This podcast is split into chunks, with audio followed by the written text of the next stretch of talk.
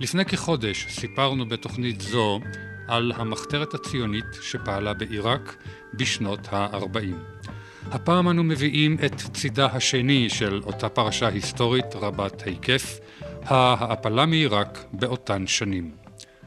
ראוי להדגיש שיהודי עיראק עלו אה, לארץ בעלייה בלתי לגלית עוד בשנות ה-20, שבהן הייתה בעיראק פעילות ציונית גלויה, אבל אנחנו נתמקד הפעם בשנות ה-40, שבהן ההעפלה הייתה מבוססת על המחתרת הציונית. ההעפלה הזו, העקבית והעיקשת, היא שהביאה בסופו של דבר לעלייה הלגלית של כל יהודי עיראק בשנים 1950-1952.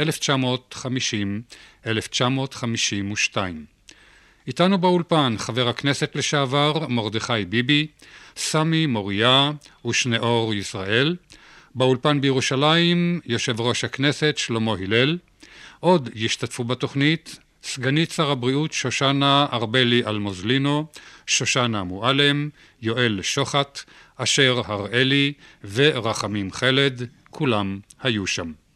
הערב אפוא על ההעפלה החשאית, זו הבלתי לגלית מעיראק.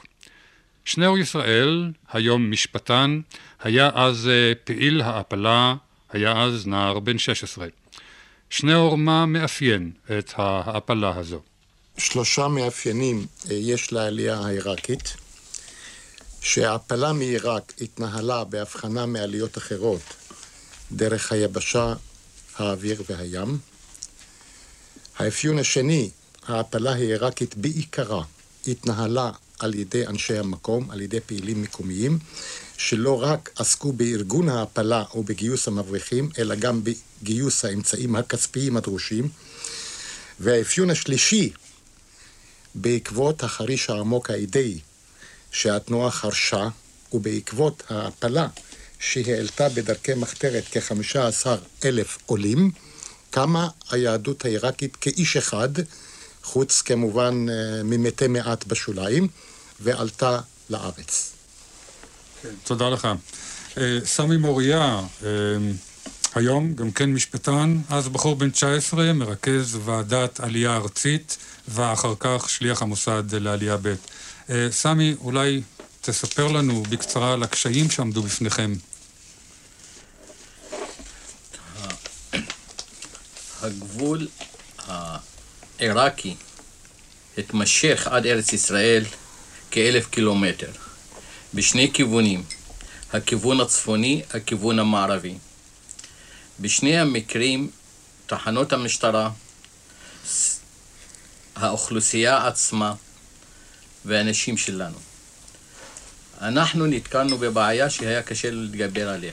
המבטא של היהודי הוא היה שונה, שינוי תכלית, מתושבי המקום, אם זה בכיוון הצפון, כדי להגיע לקמישלי, אחר כך לדמשק, לביירות, או להגיע דרך המדבר המערבי, להגיע לעבר הירדן, ומעבר הירדן לארץ ישראל.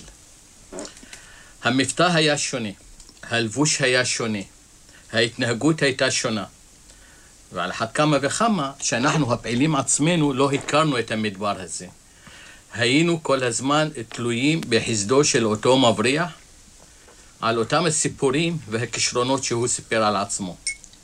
לא יכולנו לערוך בדיקות יסודיות, אלא הכל הלך לפי מה שהוא סיפר לנו, היינו תלויים בחסדו של אותו מבריח.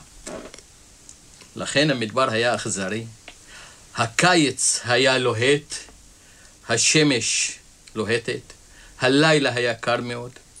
האנשים שלנו לא היו מסוגלים למעשה להתאקלם בצורה נכונה ומסודרת לתנאי המדבר הזה.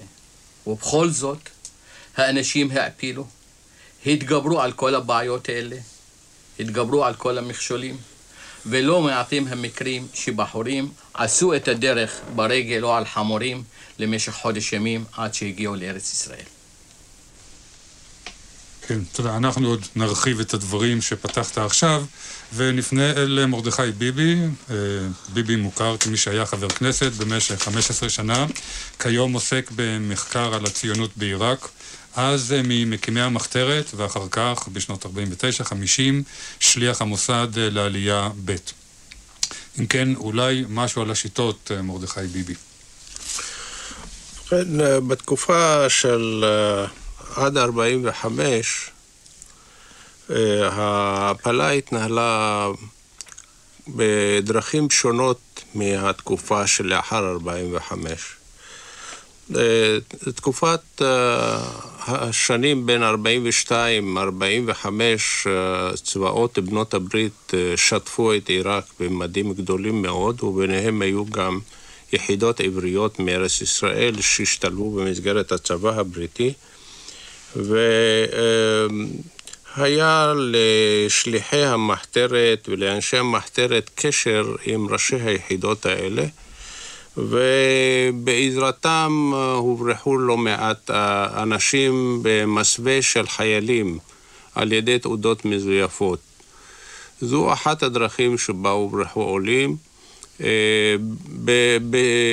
ביחד עם חיילי היחידות העבריות, אבל גם הייתה דרך נוספת באמצעות אחת היחידות הבריטיות שקוראים לה האנסה, שייכת לשקם הבריטי, לנאפי הבריטי, שעל ידי שוחד הסכים קצין היחידה לקחת בתוך המכוניות שלהם שעברו הלוך ושוב בין עיראק וארץ ישראל, עולים בקבוצות של עשרה עד עשרים איש.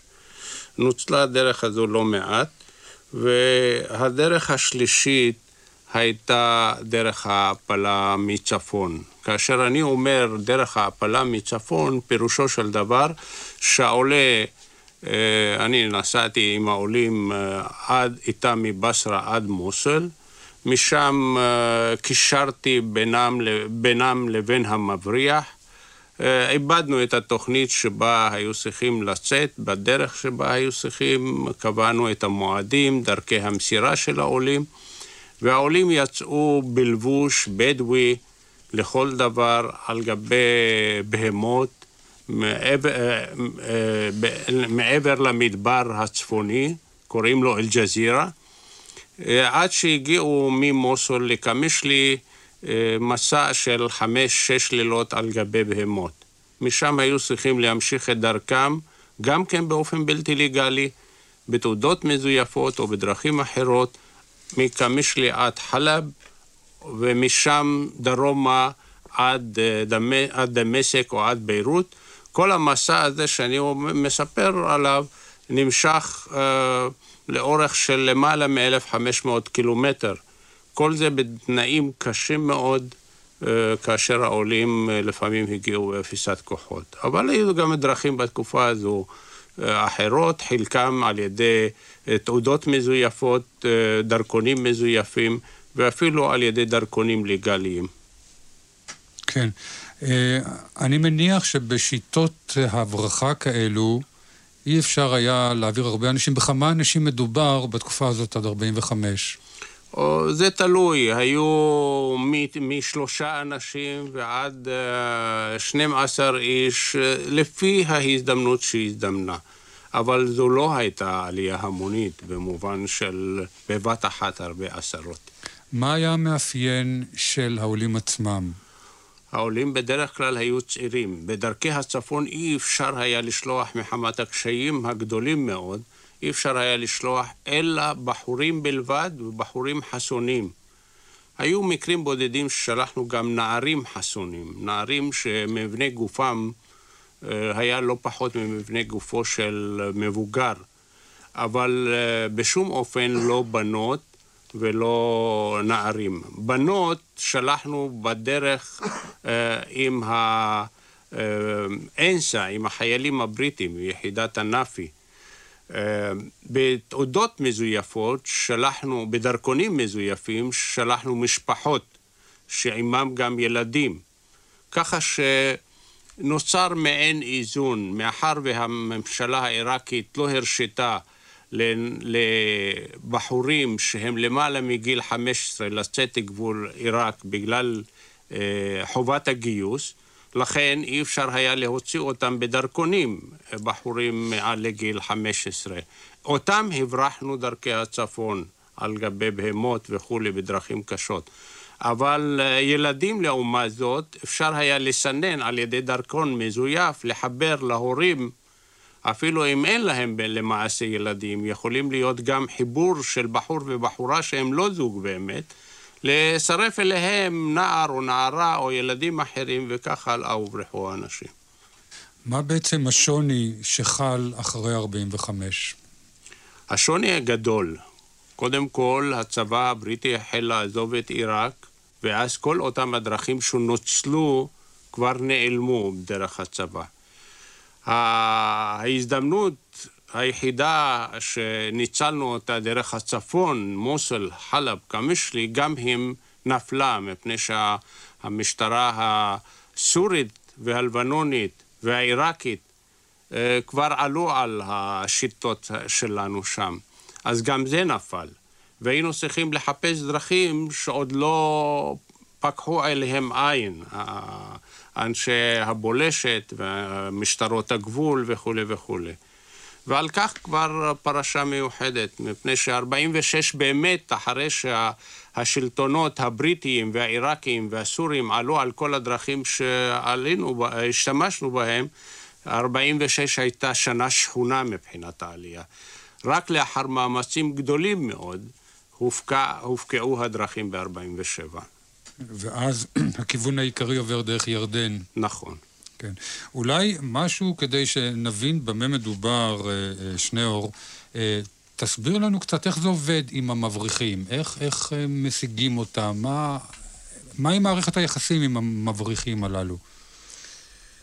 כדי שמבריח אה, יוכל להבריח עולים, היינו צריכים קודם כל לדעת אם הוא בכלל יודע את הדרכים שאנחנו אה, צריכים לשלוח בהם את העולים. אם זה דרך המדבר, אם יש לו קשרים ותחנות במדבר, שיכולים לעזור לו הקשרים האלה, או קשרים במשטרות הגבול, אם זה בגבול העיראקי, אם זה בגבול הירדני. אה, כפי שאמר סמי, אנחנו אף פעם לא יכולנו לבדוק את אמינותם של המבריחים, אלא מהסיפורים שהם סיפרו לנו בעצמם. אבל יותר מכל אה, דבר אחר היינו צריכים לבדוק את המוטיבציה של האיש כדי להבריח. בדרך כלל אלה היו מבריחי סחורות ברובם. אז כדי שהוא יסכים להבריח יהודים, היינו צריכים להגדיל את התשלום. וזה למעשה המוטיבציה אה, של כל המבריחים שאנחנו עסקנו בהם.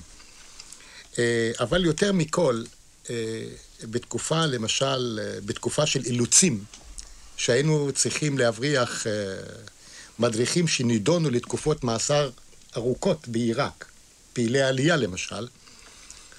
היו לנו 95 כאלה בשנת 49, סוף 49 תחילת 50, שהוטלה עליי המשימה להבריח אותם. האילוצים פעלו, המדריכים האלה שהו חודשים על גבי חודשים בסליקים, לכן נאלצתי למשל להשתמש במבריחים שרובם שודדים, רוצחים, מפירי חוק. כיצד ייתכן שחברים טובים שלי, אני אמסור אותם לאנשים כאלה, הגם שיש להם מוטיבציה כספית? ובכן עשיתי דבר אחד. הואיל וקצין הגבול הפרסי בדרגות, בדרגת אלוף משנה עבד איתנו, הייתי צריך ללכת להתחנן אליו שכל מבריח כזה לפני שיחצה את הגבול ויביא לי את העולים משם. אגב, היו צריכים ללכת עשר לילות ברגל, וביום, במשך שעות היום, להסתתר במערות. ואז הייתי מביא מבריח כזה לאחר שגייסתי אותו לאותו הקולונל, שיזהיר אותו. מה הייתה המוטיבציה שלו? המוטיבציה שלו כספית, כספית. וגם הבטחה שלא יאונה לו רע מצד הגבול הפרסי אם יבריח סחורות. ואז איש השררה, אלוף משנה, המבריח, השודד או הרוצח, ויהי מי שיהיה, היה מתגמד ככה לעומתו. היה אומר לו, שמע, אני נותן לך אפשרות להביא עולים יהודים, להרוויח כסף טוב. אבל דע לך, אם שערה אחת תיפול מראשו, דמך בראשך. אני אתן פקודה לכל ג'נדרם שימצא אותך, אי שם בכל מקום, שיהרוג אותך כמו כלב. אתה לא תפסיק להבריח, הלא, תפסיק חודש, חודשיים, אבל תמיד תבריח. ואז תחקרתי את העולים, נכון, היבו להם, דרשו מהם כסף, אבל פגיעה גופנית לא. כן. אה, ישנו סיפור די ידוע שקשור לפרשה הזאת, שמתקשר לקבוצת הארבעים שנתקעה במדבר. אולי על כך משהו, סמי? זה אחד ה... אמר מרדכי, למעשה הייתה 46 שנת היובש. כשהגעתי לבגדד לקראת 47, הדבר היחידי החלטתי לפרוץ את דרך המדבר ויהי מה.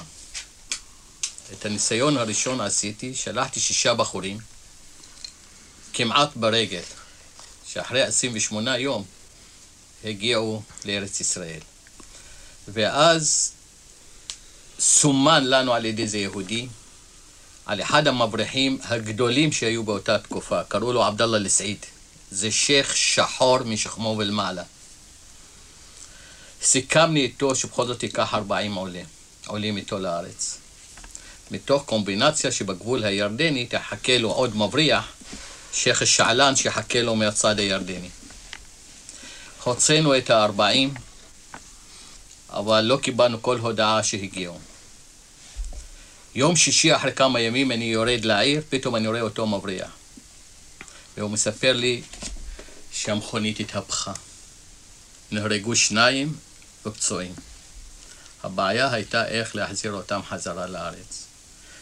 יש לציין שאותו מבריח עמד בגבורה, לקח מכונית בחזרה, וכן הוא החזיר את הפצועים ואת השאר העולים, ואת השניים נשארו קבורים במדבר עד היום. אולי לעניין הזה נשמע, אה, נשמע את הסיפור בקצרה דרך אה, האספקלריה האישית של מי שחווה את זה על בשרו. אה, אני מקווה שיואל שוחט על קו הטלפון. הלו, יואל? כן. ערב טוב. ערב טוב. אתה היית בקבוצת ה-40. כן. אתה מוכן לספר לנו בקצרה משהו מחוויית ההעפלה הזו? כן. ההברחה, בבקשה. כן.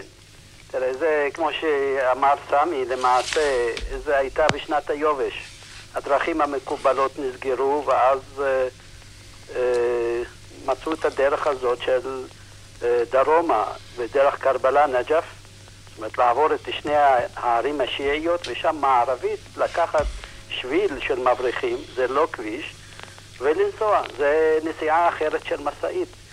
ואז העלו שם 40 איש, 40 נערים, ויצאנו בלילה. למחרת התעוררנו, אנחנו בעיר אה, קרבלה נג'ף, שם זה ערים השיעיות שיהודי לא עובר שם. וחצינו את המדבר.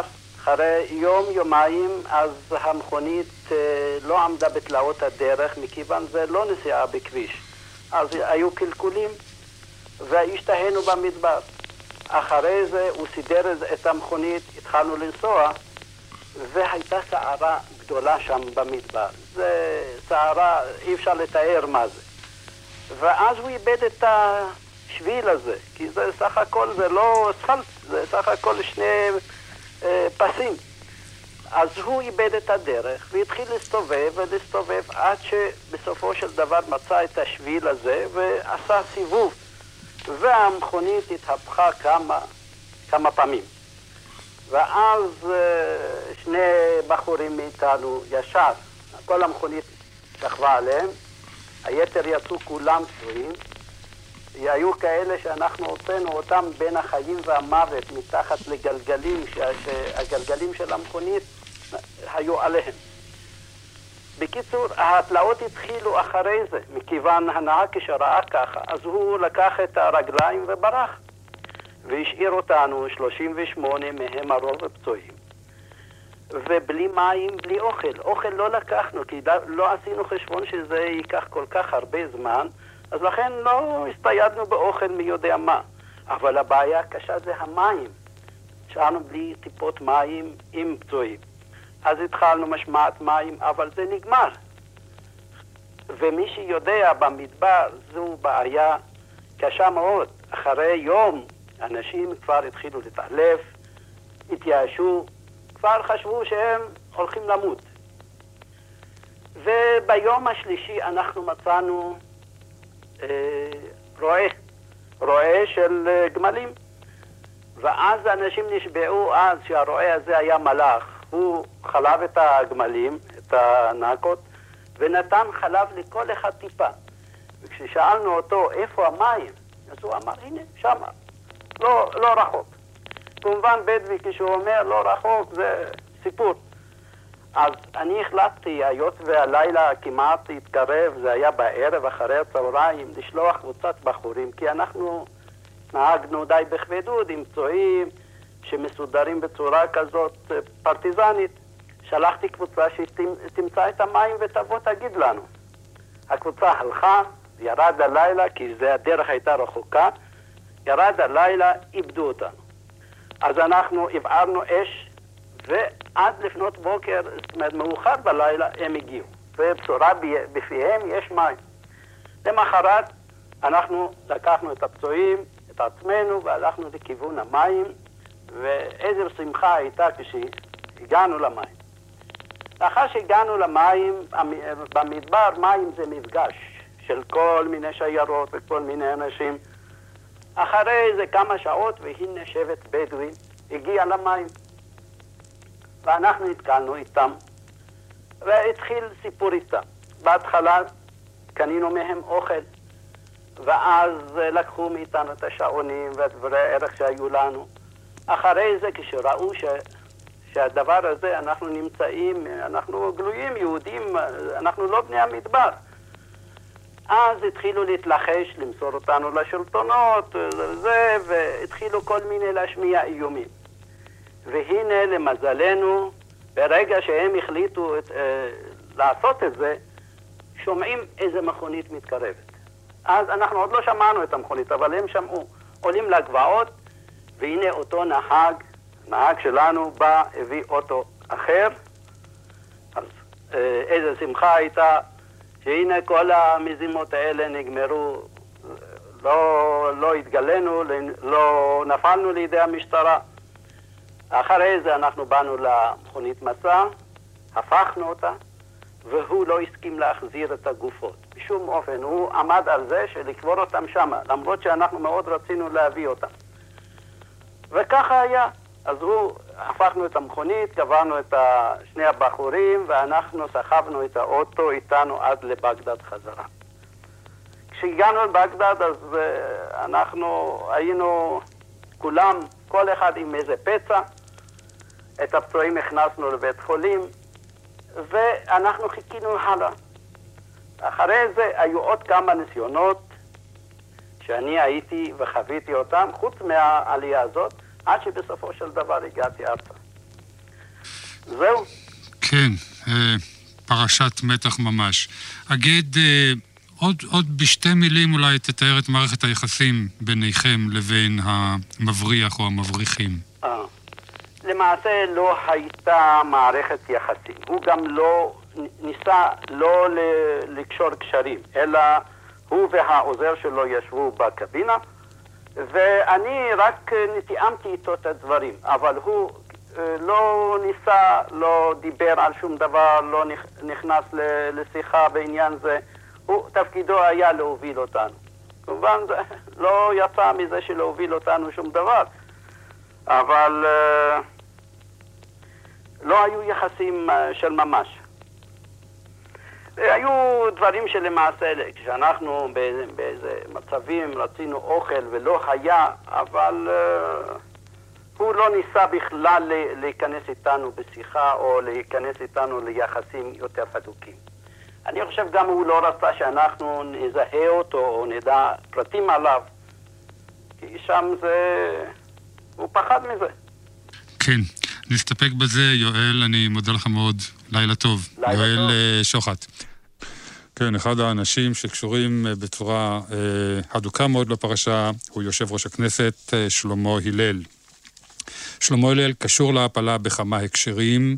הוא היה שליח המוסד לעלייה ב' בעיראק במשך שנתיים, סיים שליחותו וחזר ארצה, כאשר המוסד לעלייה ב' יזם את מבצע מייקלברג, שתכף נשמע עליו, נשלח שלמה הלל לעיראק כאיש צוות אוויר.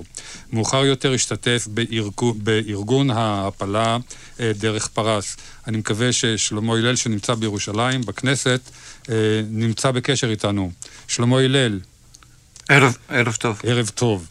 אה, כן, מבצע מייקלברג זה אה, אחד המבצעים הנועזים שקשורים בפרשת ההעפלה מעיראק, ועליו היינו רוצים לשמוע מפיך. בבקשה. טוב, זה בהמשך לסיפור ששמעתם על הניסיונות לפרוץ את דרך המדבר. והיו הצלחות מסוימות וקטנות מאוד, והיו כישלונות כואבים מאוד. אני אז חזרתי לאחר תום השליחות שלי ארצה, וכרגיל היו לנו תלונות שאנחנו לא עושים די, שמארץ לא עושים די.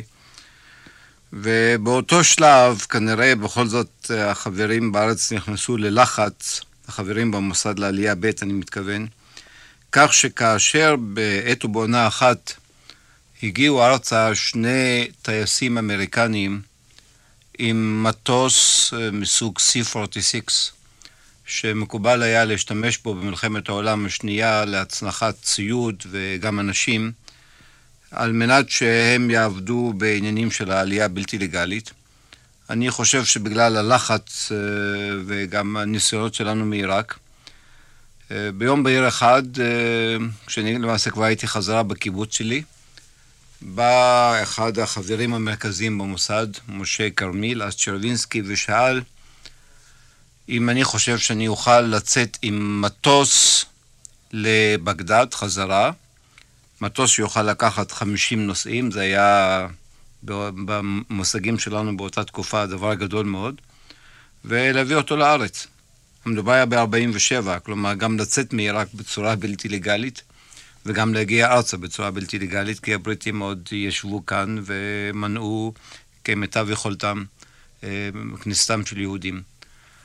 ואני על המקום אמרתי לו, כמובן שזה אפשר, ונזכרתי בכך שבעיראק ישנם הרבה שטחי מדבריות, ותיארתי לעצמי שאפשר יהיה להנחית את המטוס במדבר, בשטח חלק, ולהביא את האנשים לארץ. כך קרה שלמחרת היום אני כבר מצאתי את עצמי בעיצומן של ההכנות לצאת לבגדד, למעשה בו ביום, למחרת היום של הפגישה הזאת שאני סיפרתי עליה. ולהפתעתי נסתבר שעדיין לא היה לנו כל ניסיון בעלייה ב' במטוסים.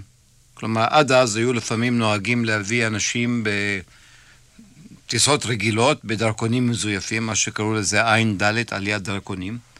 אבל הסיפור הזה, לקחת מטוס שלם ולנסוע איתו לארץ מסוימת, ארץ אויב במקרה כזה, ולהעמיס אותו ב-50 איש, ולהנחית אותו בארץ, לא בשדה התעופה, כי זה לא ניתן, בזה לא היה לנו ניסיון לאף אחד. ולמעשה זה היה צריך להיעשות הניסיון הראשון על ידינו, בעצם על ידי בבגדד. ואני בו ביום אה, יצאתי עם שני הבחורים האמריקנים האלה, וכעבור כארבע שעות הגענו לבגדד, ושם הכל הסתבך, משום שמאז שאני עזבתי את בגדד, אז החברים, וסמי היה בתוכם, וירחמיאל אסא מקיבוץ חולתה, החליפו דירה ולא הודיעו לנו לבית, וזה סיפור עד שאני הצלחתי לאתר אותם בבגדד בלילה. והתחלתי להתלבט עוד תוך כדי טיסה, בעצם איך עושים את זה? בהתחלה הייתי משוכנע שזה פשוט מאוד. העניין הזה שחשבתי עליו בהתחלה, להנחית את המטוס במדבר, כלומר, אנחנו קודם כל נסענו לבגדד, לשדה התעופה. המחשבה הייתה שמשדה התעופה המטוס אה, ימריא ריק, ינחת באיזשהו מקום במדבר ושם נעמיס את האנשים. אבל הסיפור הזה עם אותם 40 איש של נקודת מפגש שלא יצא אל הפועל, בין uh, האמיר שעלן שצריך היה לבוא מסוריה ובין המבריח uh, עבדאללה, שייח' עבדאללה סעיד, אה, זה כל הזמן רדף אותי, כי מה יהיה אם אני לוקח את האנשים למדבר ואיכשהו תהיה אי הבנה ומטוס ינחת במקום אחד ואנחנו נהיה במקום אחר, וזה מאוד הטריד אותי. כאשר ירדנו בשדה התעופה של בגדד, והניירות שנסעתי איתם היו די uh, חלשים, גם לצאת מארץ הייתה בעיה, משום שאז הבריטים שלטו בשדות, בשדות התעופה ככה בצורה מאוד uh, נמרצת. אבל כשהגעתי לבגדד, פתאום תוך כדי נחיתה עלה על דעתי רעיון. במקום כל הסיפור הזה עם המדבר ולהנחית את המטוס, אם אני אצליח להכניס את האנשים, 50 איש בכל זאת, זה מספר לא קטן, לשדה התעופה בלילה, וההנחיה הייתה להגיע לארץ עם אור ראשון בבוקר, כלומר לצאת מבגדד אחרי חצות, משהו בשתיים בלילה נניח. מתוך הנחה שהטיסה לוקחת כשלוש וחצי, ארבע שעות להגיע עם אור ראשון לארץ, אז חשבתי בליבי, אם אני אצליח להחדיר את האנשים לשדה התעופה בלילה, ולהשכיב אותם בקצה מסלול ההמראה. ולא כל שדה תעופה, כפי שחזרתי וראיתי אותו כשנחתנו בגדד, הוא שבמרכז, בתווך, יש בית הנתיבות, ושם המשטרה והמכס וחברות התעופה ומהומת אלוהים. והמטוסים יוצאים, בדרך כלל בודקים אותם שם, אם הכל בסדר, מי שלא נותנים להיכנס למי שאין לו אמ, דרכון ומי שאין לו כרטיס טיסה. ואחר כך המטוס הזה הולך לקצה מסלול ההמראה, שזה באיזה מקום בחרטלטנק, אין שם כלום, עומד, מחמם את הפרופלורים, אז עוד עדיין היו פרופלורים ולא מטוסי אה, ג'ט כמו שקיימים היום, זה לקח איזה חמש דקות טובות, והוא ממריא. ואמרתי, אם אני מביא את האנשים לקצה המסלול, במטוס יבדקו אותו בלילה, הוא יוצא ריק, הוא קיבל הוראה לנסוע לאיזשהו מקום. הוא יגיע לקצה המסלול, ובזמן שהוא מחמם את הפרופלורים ומסנוור את כולם באורות הגדולים שלו, אם אני אוכל לעשות את זה ולהכניס את האנשים למטוס, אז בזה גמרנו את חצי הבעיה. לנחות בארץ גם כן הייתה בעיה, אבל איך אומרים, זה כבר, זה כבר לא היה זבשי. זה כבר היה בעייתם של האנשים בארץ לדאוג לנו, זה לא אחריותי. ואני עוד בלילה הגעתי לבית שגרו בו השליחים, ופגשתי שם את אמ, ירחמיאל אסא ואת סמי. שהיה באמת היד הימין אה, של כולנו בכל העניין הזה. והתחלנו עוד באותו לילה לראות האם אפשר לחזור לשדה התעופה.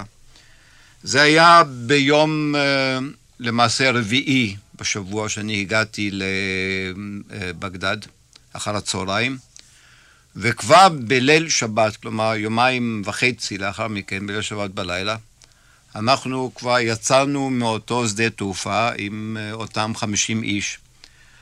העניין לא היה כל כך פשוט. כלומר, זה מתחיל בזה שצריכים לרכז את האנשים לבגדד, משום שאנחנו לא לוקחים רק מבגדד, אלא ישנה חלוקה צודקת של כל הסניפים.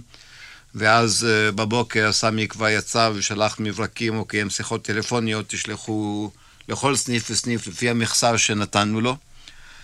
וצריך היה באמת לעבוד, לעבור שעות רבות ביום ובלילה כדי למצוא את נקודות התורפה של שדה התעופה, איך להיכנס לשם.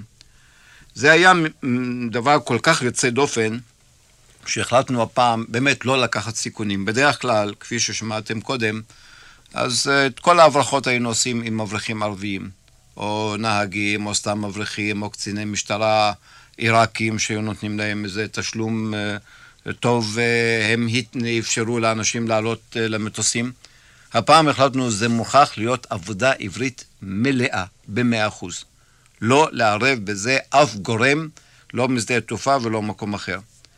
יתר על כן, היינו צריכים אה, לקיים איזו יחידה של אבטחה, כדי שלא אה, ניתקל באיזה אדם תימהוני, וכל העסק הזה אה, למעשה אה, אה, מתמוטט. וצריך היה לארגן מכוניות להסיע את האנשים בלילה. אנחנו לא יכולנו להכניס ככה אמ, אמ, פלוגה שלמה של 50 איש בלילה, והיינו צריכים להוציא אותם עם איזה עשר מכוניות וזה אחר זה במרחק של זמנים.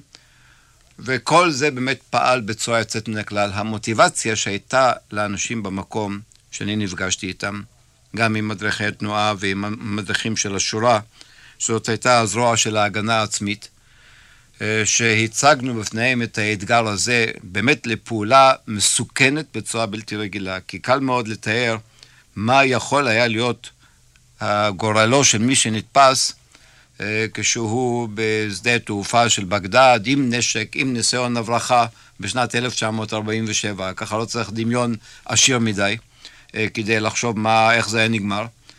אבל האנשים בנכונות בלתי רגילה, באמת בהתלהבות בלתי רגילה, היו מוכנים לעשות הכל, וגייסו מכוניות, עשר מכוניות, אה, מוניות כאלה, ויחידת אבטחה, ואותו שניאור שאתם הזכרתם אותו, שהוא קודם פה דיבר, אז אה, גם הוא, הוא בעצם בא מהצפון, מצפון עיראק, כי הוא גר בקרקוק, עם קבוצה של אנשים ואני גייסתי אותו שהוא יהיה בין היחידה הזאת של האבטחה, ויצאנו ובדקנו עוד פעם ועוד פעם. וכך יצא שבליל שבת, אה, לאחר חצות, אני כבר הייתי מוכן עם האנשים, עם אותם 50 איש, בקצה המסלול, אה, והיחידה שלי, אז כל, כל קבוצה שבאה, הביא אותה מהכביש אל קצה המסלול הזה בשדה התעופה.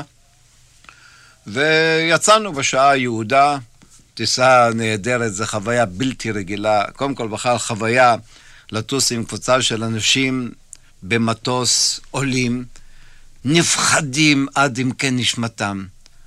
אגב, אחת הפסג'ריות שלי הפכה בינתיים לדמות ציבורית מאוד ידועה, והלוא היא סגנית שר הבריאות דהיום, חברת הכנסת שושנה ארבילי אלמוזלינו. אני מקווה, אני מקווה שעוד נשמע אותה. אז uh, נשמע אותה, דבריך, כן. אז זה ודאי נחמד. ואני זוכר, כאשר היינו כבר באוויר ואני אה, יצאתי אל, ה... אל הנוסעים, כמובן, זה מטוס, אין שם לא כיסאות ולא כלום. רפצו שם על הזה, לימדנו אותם לאחוז אחד את השני בידיים ולאחוז בכל מה שאפשר לאחוז בו. ו... אה, והטיסה ככה בלילה ומתחילים להיות דמדומים ועם אור ראשון. אני זוכר את התמונה הזאת שאנחנו ראינו את הכנרת, כחול כזה לאחר המדבר הקשה שאתה עובר אותו, הכל בדמדומים. עברנו את הכנרת והיינו צריכים לנחות על יד יבניאל. ושם, כשהתקרבנו כבר, ראיתי שם את החבר'ה שלנו פרוסים על פני כל השטח עם אבטחה היקפית, והדליקו לנו שתי מדורות. אה, כדי להראות קודם כל איפה לנחות, גם קצת את כיוון, את כיוון הרוח.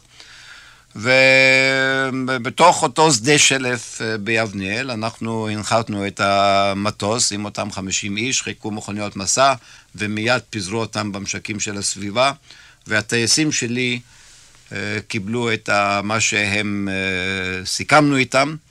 אז היה 5,000 לירות סטרלינג, אבל במטבעות של זהב, לא ככה ניירות, אלא מטבעות של זהב כאלה שבודקים אותם בשיניים, אתה יודע, אחת-אחת. כן. וזהו, זה היה הניסיון הראשון בתולדות עלייה ב'. למעשה אנחנו עשינו את הניסיון הזה, עשו אותו לאחר מכן פעם אחת מאיטליה, ועוד פעם אחת מעיראק, וכבר התקרבנו לסוף 1947. אני רוצה לומר, בסוף 1947 נדמה היה לנו שאיכשהו הצלחנו להתגבר על דרך המדבר. גם בדרך האוויר הזאת, גם בשיירות דרך המדבר, וקצת אה, זמן מה לאחר מכן, אה, סמי כבר בא עם קבוצה שמנתה כ-75 איש בשיירה יותר מסודרת, לאחר הלקח והניסיון שהיה לנו עם אותה קבוצה שהתהפכה, אז הפעם היינו מאורגנים יותר טוב.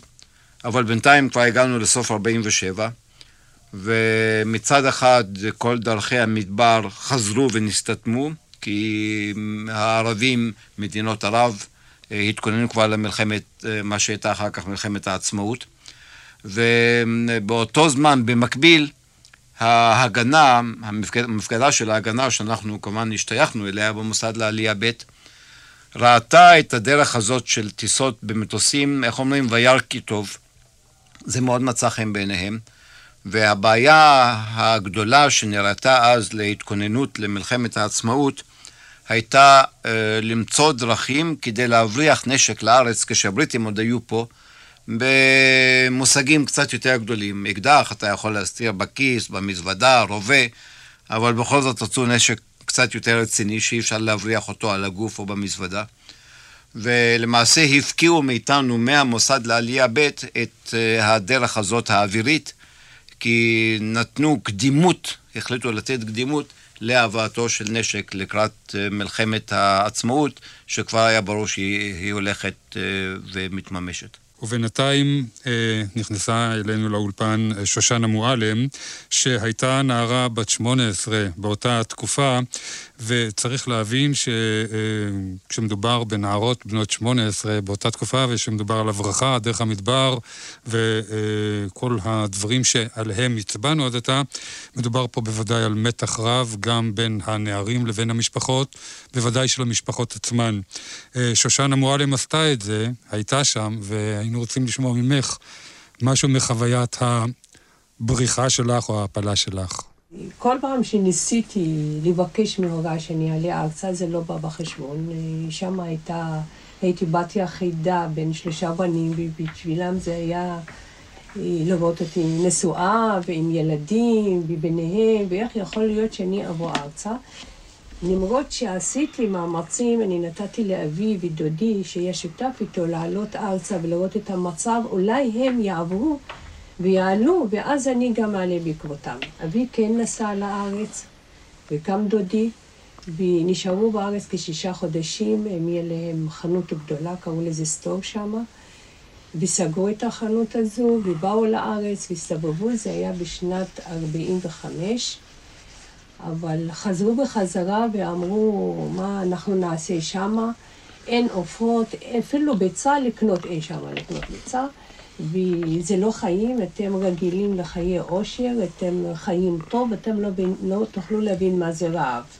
ובארץ זה רעב, אפשר להגיד. ובתור החיים שאתם חיים אותם, אי אפשר אני לתת לכם בתור אבא שאתם תהיו במצב כזה. זה אומר כל הסיכוי שאני אעלה ארצה כבר לא בא בחשבון, אבל בינתיים אני מחנכת ואומרת לעלות ארצה ולבנות את הארץ. ולא הייתה ברירה, בסופו של דבר הייתי בגיל כזה, שזה גיל של בחורה צעירה, מחזרים, ורוצים שאני אתחתן, וההורים בעד זה, ופה פילוני, שם אלמוני, אני יודעת, כל מיני הצעות. ולי לא היה בחשבון ולא בראש שאני אתחתן בעיראק, אלא רק בארץ, לעלות, לבנות את הארץ. לעזור כמה שאפשר, אבל מילת חתונה זה לא היה בראש. בכלל הייתי נורא מאוד מאוד רחוקה מהמושג הזה. בקיצור, לא יכולתי כבר לעמוד בכל זה ולעלות ארצה איך לעשות. אז באתי בהצעה יום אחד לשלמה הלל. שלמה הלל שהיה השליח שלנו ואנחנו מאוד הערכנו אותו ועבדנו איתו יום ולילה. אז באתי אליו בהצעה ואמרתי לו, בוא פעם אחת נעשה את זה, אני מוכנה לברוח מהבית. בלי שידעו ההורים שלי. טוב, עד שסודר העניין עכשיו איך לברוח זה לא קל. כי גרים בבית עם ההורים, זה לא גרתי בבית אחר. אז סידרנו ככה שיעזר לנו גם סמי, נדמה לי, אני זוכרת גם את יובל, חזום קראו לו. אז סידרנו את זה איתו, נברח מהבית ב- ביום שבת בבוקר, וכשאני צריכה להתכונן, אז לקחנו בגדים מיוחדים, שזה בגדים שלבשו אותם הערבים, הערביות שמה. הכנסנו את הבגדים בבית של יובל, ובבוקר מוקדם, ביום, קודם כל ביום שישי בלילה, זה היה קיץ, זה היה ביוני, במאי, 47. ואיפה שאנחנו גרנו, זה היו שם רק קוטג'ים. אז כל ההורים והילדים גרנו על הגג, ישנו בלילות. כי היה חם, ונהוג היה לישון על הגגות. ועכשיו, לברוח מהגג ולרדת לשתי קומות, לקומה ראשונה בקומת קרקע, ולפתוח את הדלת, זה כבר בעיה לברוח בצורה כזו. אז ביום שישי בלילה עשיתי את עצמי חולה והתחלתי להגיד כאבי בטן, כאבי ראש, אני מאוד מקוררת, אני מפחדת לישון על הגג שלא אהיה חולה ולקבל קדחת. והם האמינו לי שאני מרגישה לא טוב, ישנתי בקומה שנייה. והשארתי בלילה את הדלת פתוחה גם. קמתי מוקדם עם עוד חושך, וירדתי יחפה, שם לא היו הולכים יחפים בבית, זה לא היה בכלל נהוג. עכשיו הגעתי לבית שהצטרכתי להתלבש שם, ואז סידרו לי אז עלייה, סמי זה היה. סידרו לי עלייה בתור זה שאני נשואה, עם אחד שאני לא מכירה אותו מזה, עד היום אני לא יודעת מי זה. צילמו אותי בדרכון של אישה נשואה, וגם את החברה שלי בעיתון חולות. כן, תודה רבה לך, שושנה, אנחנו נסתפק בזה. תודה רבה, שושנה מועלם.